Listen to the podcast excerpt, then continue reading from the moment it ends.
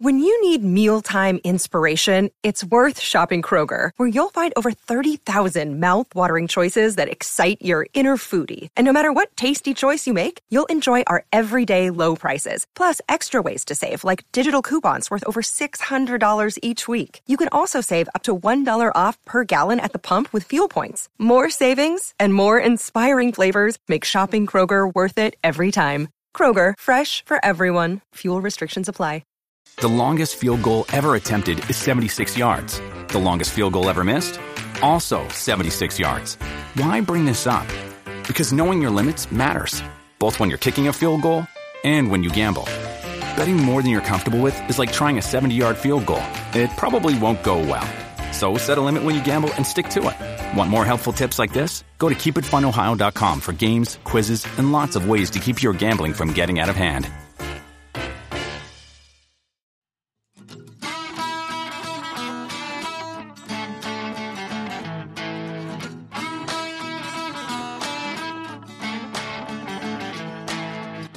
Welcome to All Music Movies, a part of the All Music podcast series and a companion podcast to All Music Books Deep Dive. Here, we explore music films and documentaries rather than books, and there are so many great ones, old and new. In fact, these days, there seems to be a new music film or documentary every week, so we're very excited to explore this area. I'm your host, Steve J., so grab your popcorn, sit back and relax, enjoy the show. Let's talk music documentaries and films. Today's guest is J. Elvis Weinstein, the director of the hugely entertaining film Michael Des Barres, Who Do You Want Me to Be? He's also a founding writer and performer on Mystery Science Theater 3000, as well as the writer for the British series The Young Person's Guide to Becoming a Rock Star. Welcome, Josh. Why, thank you. We also welcome Sonia, a friend and former coworker from Rykodisc. She's a huge music documentary fan and writes some bite-sized reviews on her social media accounts. We introduced her on our last episode, and she'll be joining us from time to time to talk rock docs. Welcome, Sonia. Hi. So, Josh, we mentioned how hugely entertaining your film is, and it's right from the get go. And one of the first questions I had is can you tell us about that insane cast of famous folks that opened the movie? Uh, well, first of all, thank you. And uh, yeah, I mean, it was uh, we have, we've got just shooting off the top of my head. It's Gabriel Byrne, Steve Jones from the Sex Pistols, uh, John Taylor from Duran Duran, Ed Begley Jr., Don Johnson, Pamela Des Barres, and more. but you know, honestly, most of those gets were, "Hey, Michael, could you call this person and ask if they'll do an interview with me?" And the answer was almost always yes. That's amazing. Was there anybody that you wanted to interview but were unavailable for whatever reason? There was a couple people, but there was no hard nose as far as I recall. There was more, I can't do it now. Holly Knight was someone who he wrote the song Obsession with that just couldn't schedule it. How does he even know Gabriel Byrne? They did a movie together. I think it was Okay. A Simple Twist of Fate. Oh, fantastic. Yeah, he- I loved what he had to say. And he loves Michael. He really does. Yeah, and Don Johnson, I mean, it was amazing to see that they were such tight friends. Yeah. They were all really generous. And I, I'm very grateful. They were all gave me the time. So, how did you first come across Michael and his music, and why did you decide to make a documentary about him? Well, there's there's sort of two tracks. There's how did I come across him as a consumer? It was first on WKRP in Cincinnati as a kid. But then when he became the lead singer of the Power Station, I was a teenager at the time, and so I cared about such things. And so I could tell that like the MTV VJs like kind of knew who he was, and so I was like intrigued. And then I, you know, they would talk about Detective, and then they showed a clip of the WKRP thing. Oh, that guy! I was sort of always slightly intrigued by him. And then he and I worked together on a show, a show you mentioned, the My Guide to Becoming a Rock Star, which was an adaptation. We did an American version of the British series. And Michael played the main character's father. Johnny Rotten played the father in the pilot. Johnny Rotten turned out to be difficult, unsurprisingly. And uh, so Michael came in and filled the role. And that's where we really became friends, was on that set. We were shooting in Vancouver. How did it turn from that to let's make a documentary?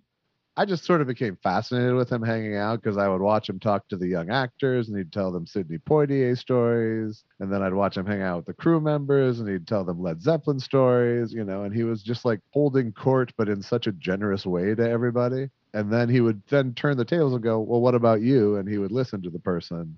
As a stand up comedian, I'm sort of an observer by nature, but I loved his particular brand of uh, what I came to call uh, benevolent narcissism. Well, it's funny because my mom was a huge Sidney Poitier fan, and I came across him in that movie, but didn't know who he was. And then years later, I actually saw Detective open for Kiss, I believe. Oh, and Oh, yeah. I didn't know who he was, didn't relate the two, you know. You know, one of the things I loved was the title of this film, and even more so after seeing it, because he's all of what you just said. But at the beginning, I didn't recognize that it was taken from his biggest hit. Whose decision was that title? That was mine. Very good. My working title initially was Michael Des Barres, you should make a movie about me. And then this one, this one, you know, just came to me and was so thematically nail on the head that I couldn't walk away from it. It's funny. I think maybe you and I are similar in age because you mentioned the Power Station, and I was a Power Station fan, but I think maybe he did such a good job, you know, replacing Robert Palmer on tour that I didn't even realize that it was him. That was a pleasant surprise for me to learn about him. And he just has so many lives. I mean, how many record deals did he have? Five, six? Mo- you know, I basically think of it, he's basically had at least a record deal in every decade since the 70s, you know. It's amazing. I love that he wrote Animotion, and I love that he said that you know it's it's one of the many many things that helps him pay the bills. And how did he refer to it as not quite Elton, but doing the uh, trick. Yeah, yeah. Do I ski in Gstaad? No. Is it Sting money? No. So I worked a bit with you and Michael Des Barres on the poster for this film, and just from that little bit of interaction, and with me and him, it was mostly via email. I'm going to guess he was totally open to having a documentary about himself.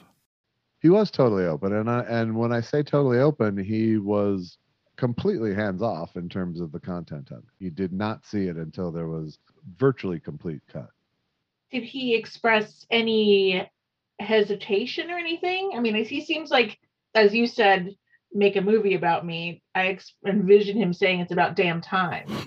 he might have thought that but he was ultimately pretty humble about i think seeing it presented and he's someone who's lived a very fragmented life and some of this information like i don't think he's ever thought of sequentially like this you know what i mean? So i think there was lots of revelations for him along the way. You know as i was saying it's like he plays to his audience. Who's ever in front of his face he's seducing. He learned very early on in our process that the way to seduce me was to be like surprisingly honest and self-aware. Like those are the things that turn me on as an audience. And Yeah, so he doesn't seem like anybody that would hold anything back, really. no, but but the thing I had to unravel with him was 40 years of magazine interview because he kind of already had an answer ready to go for a lot of things. So I had to blow all those out and then sort of re-ask the questions that I wanted more uh, considered answers to. And he was more than game to do that. And he's such a smart guy. It's not like I was fooling him, you know. He understood what I was going for, and I was going for the story of a man rather than the story of a career, really. I mean, you can tell he sort of softens his long sobriety and he softens up a bit, I think, when he starts to talk about his son, which is really sweet to see. the most surprising outcome of this story is that he did grow up through all of this he got better and and learned from these things and is a more fully formed and beautiful person at this age than he probably was at any point along the line You mentioned that there are very few conditions or boundaries, um, because at at one point he calls his role on as Murdoch on MacGyver a chameleon and a master of disguise, and I'm not sure that's not about himself.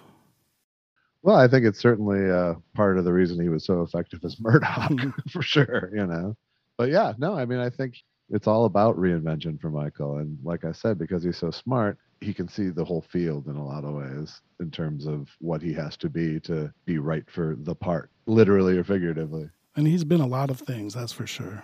yeah It looks so good, by the way. Like well thank you ev- all the interviews are so high quality and it's really impressive looking and filmed clearly consistently. So yeah, I'm curious to know how you funded it and how you put together such an amazing team. well unfortunately i funded it 90 plus percent from my own pocket It was my first film. I didn't really want to do a Kickstarter. I knew that I would drop the ball on the back end of the Kickstarter, just knowing myself. You know, I learned a lot from the journey. It was sort of my film school. I've done a subsequent doc. Uh, You know, and the way it looks is just because I picked really good people. Jason Wayro is the cinematographer, and so all the interviews were either shot by him. If not, we used the look we were going for with a different camera guy. You know, we just clicked really fast on what it should look like, you know, and because I was dealing with all these celebrities, I knew I would get a much more comfortable celebrity if they knew they were being well lit and looked good. I know that sort of seems shallow, but you know, people come in with skepticism and, and if you're a celebrity, one of the things you're skeptical about is is this person going to light me and make me look okay? Yeah, I think you did a really great job and it's so consistent. And that's a beef of mine when I'm watching documentaries and there's just such a difference in, you know, somebody's doing an interview on their phone, but somebody else is well lit. So I really appreciate the consistency you have in those interviews. I think it's really, well, thank really you. fantastic. Yeah, it's, it's, yeah. it's you know, it's, I'm surprised by how many people have responded to that, but I think seeing so many docs myself, I kind of get it because there isn't a consistency and there's there's such a wide range of quality and from camcorder to phone to 4K. Your background, you know, in like doing what you do, you're not a rookie. No, I I wasn't mean, a rookie. your- I was, you know, and I didn't feel like a rookie because I was suddenly the director because I've made so much stuff over the years for sure. Anytime you're making anything like this, especially when it's like a personal project, all you can count on is your taste to guide you. Was he as at ease in those interviews as he appears on camera? Because certainly that's part of the charm too, is that he's a strong personality, but he just rolls. He just rolls and there's nowhere he's more comfortable than in a nice looking camera shot. he will tell you that himself. So so yeah, no, there was no disease. You know, once once he saw that the shot looked good and and I was asking questions that weren't yeah, I was certainly a friendly interviewer. I wasn't looking to bust his chops about anything, but I was very willing to dig deeper. Like most people probably. He hadn't had these kind of conversations about his life before, so I think he was into it. He's such a well deserving subject.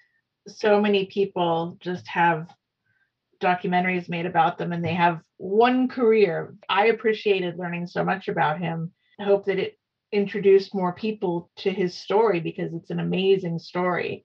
I backed it up a few times, but he said he was a gigolo for a bit, right? Yeah, that's pretty much uh, the the upshot. Yeah. I love that. Like, I I want an entire movie about that. That is Yeah, yeah, I- crazy. I kind of did too at the time, and I was slow on the uptake during that interview. Going, wait a second, wait, that is okay. All right, you're not dumb. That's what he's saying. yes. to both of those points, you mentioned deep, but it's wide too. You know, he's got such an hmm. odd career in, a- in a way. Yeah. You know, you pull kind of everything out, and but it's not linear in any fashion. And Well, it is kind of the thing is is that it's very linear the way I tell it. It's just he's not linear. fair enough, fair enough. You're listening to All Music Books Deep Dive, part of All Music Podcasts and Pantheon Media. Hello, Pantheon podcast listeners. Christian Swain here to tell you more about my experience with Raycon earbuds. Our family now has three pairs of Raycon earbuds around the house, and my wife just grabbed a pair of the Headphone Pros to replace some headphones from a company that was double the price. And yes, she loves them. Now, if you haven't pulled the trigger on a pair of Raycons, or even if you have, but you're in the market for another pair because they're just that good, well, now is the time to check them out because they just launched their upgraded model of the best selling everyday earbuds. With Raycon's upgraded everyday earbuds, now you also get active noise cancellation, ergonomic design, and multi point connectivity that lets you pair with two devices at once. New quick charge function, three customizable sound styles, plus awareness mode. Available in a variety of vibrant new colors to complement any and all skin tones. I even have a pair of earbuds in a cool green color. I have tried just about every earbud known to humankind, and these Raycons are fantastic. Seriously, if you've been wanting to check out Raycons, there truly is no better time. You're going to ask yourself why you didn't check them out sooner, and Raycon offers a 30-day happiness guarantee. So, what are you waiting for? Go to buyraycon.com slash Pantheon today to get 20% off your Raycon order, plus free shipping. That's right, you'll get 20% off and free shipping at buyraycon.com slash Pantheon. Buyraycon.com slash Pantheon. We're speaking with Josh Weinstein, who's the director of Michael Des Barres, Who Do You Want Me to Be? One of the moments that I, I, think I laughed the hardest, and there's a lot of them, Sonia alluded to when he was talking about, you know, getting clean. And he said it was vanity. And I think what he said was the moment he knew he needed to get clean was when he looked in the mirror and he says, quote, I saw Iggy Pop's mom looking back at me. Yes. that's quite the that's quite the quote. And I have to say that uh, I mentioned the lines that he's had for a long time that I tried not to use, but he's had that line for a while, but I had to use it anyway. So. Yeah, well, it's a visual that you just can't put out of your mind. Yeah. So no, and I think that was, you know, I think that was a revelation to Pamela that he had said that the reason I got sober was vanity, you know. Well, since you brought up Pamela, and you know she still carries his name, and she is a legend in her own right and she's in the film and she's great in the film. What what was that like? I mean, I know that they're still good friends.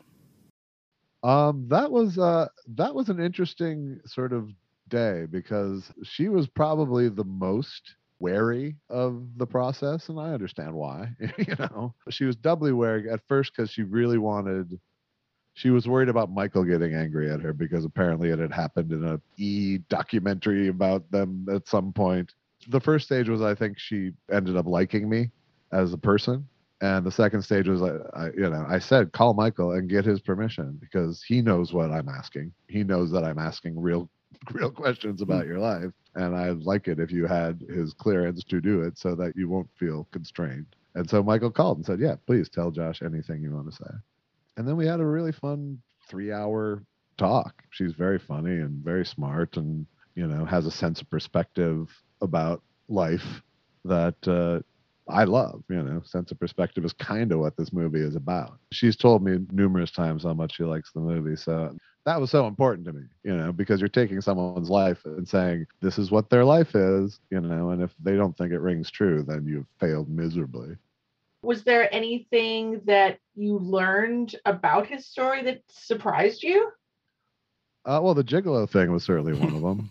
No, you know, oh, I was telling the story earlier about how we met on this show, and at the time we had discussed writing a book together that would have been essentially this same story. And so I got a chance to like get together with him with a tape recorder and ask questions. At a certain point, we both kind of realized we don't want to write a book, and we both got busy and we kind of drifted apart. And then probably 10 years later, we we met on a uh, radio show we were both guests on and Michael and I were talking afterwards, and I was like, I don't know why I was thinking we should write a book. What we should have done was a doc. In fact, we should still do a doc. And he's, of course, his answer was yes. and literally within about three weeks, we were shooting our first interview. He went to Japan and reunited with Silverhead, which didn't end up in the movie because it just would have thrown way too much heat on one weekend of in a 70 year story. But it was where I interviewed all the members of Silverhead and got all those interviews. But once I realized that trip was happening, I sort of dove in whole hog, you know, because it was like, if I'm going to do this movie, I have to go to Japan and shoot this, whatever it is. And once I've made that commitment, now I'm really in and I'm going to make the movie. So it kind of snowballed in that way. It's interesting because you did mention getting the story right, being honest, and all that. And, you know, Pamela's book is just probably the first of its kind. And I remember that might have been one of the first rock books I read at, you know, probably college age, maybe. Right. I'm not surprised that she would want to keep the story straight and with Michael and all of that because that's a very honest book as well. Yeah, it is. At first, I was sort of taken aback that she wasn't in the mood to be candid. Uh, so it's also like who's this guy hmm. coming into my house asking me incredibly intimate questions about the most tumultuous points of my life? There's nothing wrong with me having to earn her trust in the course of this conversation. And it made me feel good that I feel like I did. And that she, you know, as you saw in the film, she brought a ton of honesty to the table and a ton of good humor and a ton of sensitivity. And I mean, she was crucial to the movie Yeah, it's partially her story too. Absolutely. So I can get it. Yeah. I mean, it's such an interesting movie on so many levels, and you can tell both Sonia and I really enjoyed it. And I know the reaction's been very, very good. And Michael's got such a huge presence on social media; they love him. Yeah. What would you like the audience to walk away with after watching your film? Uh, well, I'd like them to walk away a having just been entertained by a pretty cool story. But you know, I think what I learned about, I mean, Michael's life, even though I don't have a glamorous bone in my body, you know, I have been in show business in some form since I was 15 years old, and I'm 50 now. So his story had some relevance to my own. I've been a writer, a comic, an actor, a composer, an editor now. You know, it was a story that had, like I said, it had some relevance to me and I learned a lot about just sort of the art of moving forward, the art of keeping going and not getting bogged down in what's not happening and just being ready for the next thing that happens. That's what he's such a master of is just the ability to just commit to the new thing fully. And doing that in a positive light. Absolutely. And I haven't mastered the positivity part. In my actions I have, in my disposition I haven't. I mean, I love the way that you told the story chronologically. I appreciate that because his story is so multi-layered and to hear it in the right order is great. Yeah. And I'm wondering, do you guys still talk? Do you... Yeah, I'm gonna I just I just I'm going to have coffee with him on Tuesday. Um, Fantastic. yeah, no, we became very close through all this because you know there this process took me a really long time. The music rights themselves like took ended up taking literally years to get through and clear and get answers back. And so there was a lot of communication along the way, and a lot of it of the nature of, so what's happening, Josh? Um, but he's been incredibly grateful to me for making the movie. To have that yeah, document and, exist is amazing. Yeah, and I'm so, you know, it makes me it warms my heart completely that he feels that way about it. It would have been a complete disaster for me if he ended up angry about it, you know, because I don't I don't feel like I did anything to patronize him in any way. I feel like I told the truth I wanted to without worrying about how he'd feel. But I also had the respect for him to believe that if I presented it fairly, through all that, we developed quite a relationship. And obviously, I know a lot about him. You know, in some ways, I know more about it than him just because I know the dates correctly. you know, but but yeah, no, it was it was a great journey, and he was a great guy to go on the journey with. Does he still have the Trivial Pursuit nights? Uh, he does not. No. That was an amazing story. That was an amazing story, and you know it's interesting because Michael does have an ego. It, it might appear, but like when he talks about all these famous people playing in this room together, it's just it's just so interesting. I mean, and the way he told that story, I think Pamela told that story. The thing he has, the ability he has, is that he is his enthusiasm for it all, and because as he describes in the movie, he always sort of sees himself on camera on in frame i think to see himself in that room with all those people he was both excited and a fan and i think he felt like yeah this is just about right so let me ask you I, I, know it's gotten a great reception out there but for our listeners where can people currently watch this film where is it streaming uh, it is streaming for rent and purchase uh, and on dvd you, you can get it at all the standard where you go to buy a movie amazon prime and blockbuster iTunes, and i hope Blockbuster. um, if there's still a, if there's still a web presence, I hope there's something to click there. Yeah, it's not it's not streaming on any of the streamers, but it is widely available. And you mentioned that this this was your first documentary, and that you've since made another one. I would love to hear about that one, and to also talk about what is next for you. Well, yeah, the, the other one is called "I Need You to Kill," and it's about the sort of emerging stand-up comedy scene in Asia, told through the eyes of three American comics who go over there to do shows and these various scenes, including Tom Segura and Chad Daniels and Pete Lee. It actually came out before Michael Des Barres, but I made it after I had wrapped Michael Des Barres and was waiting for music rights to come through. Music rights. We've been speaking with Josh Weinstein, who's the director of Michael Des Barres, Who Do You Want Me to Be? It's a fabulous movie, and you should definitely check it out.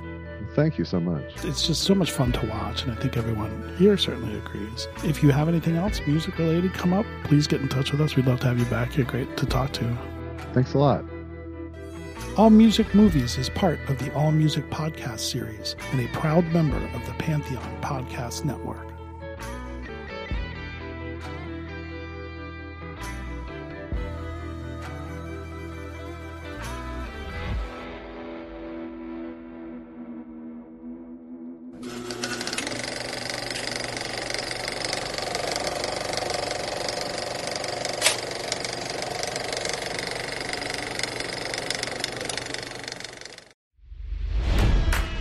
It's NFL draft season, and that means it's time to start thinking about fantasy football.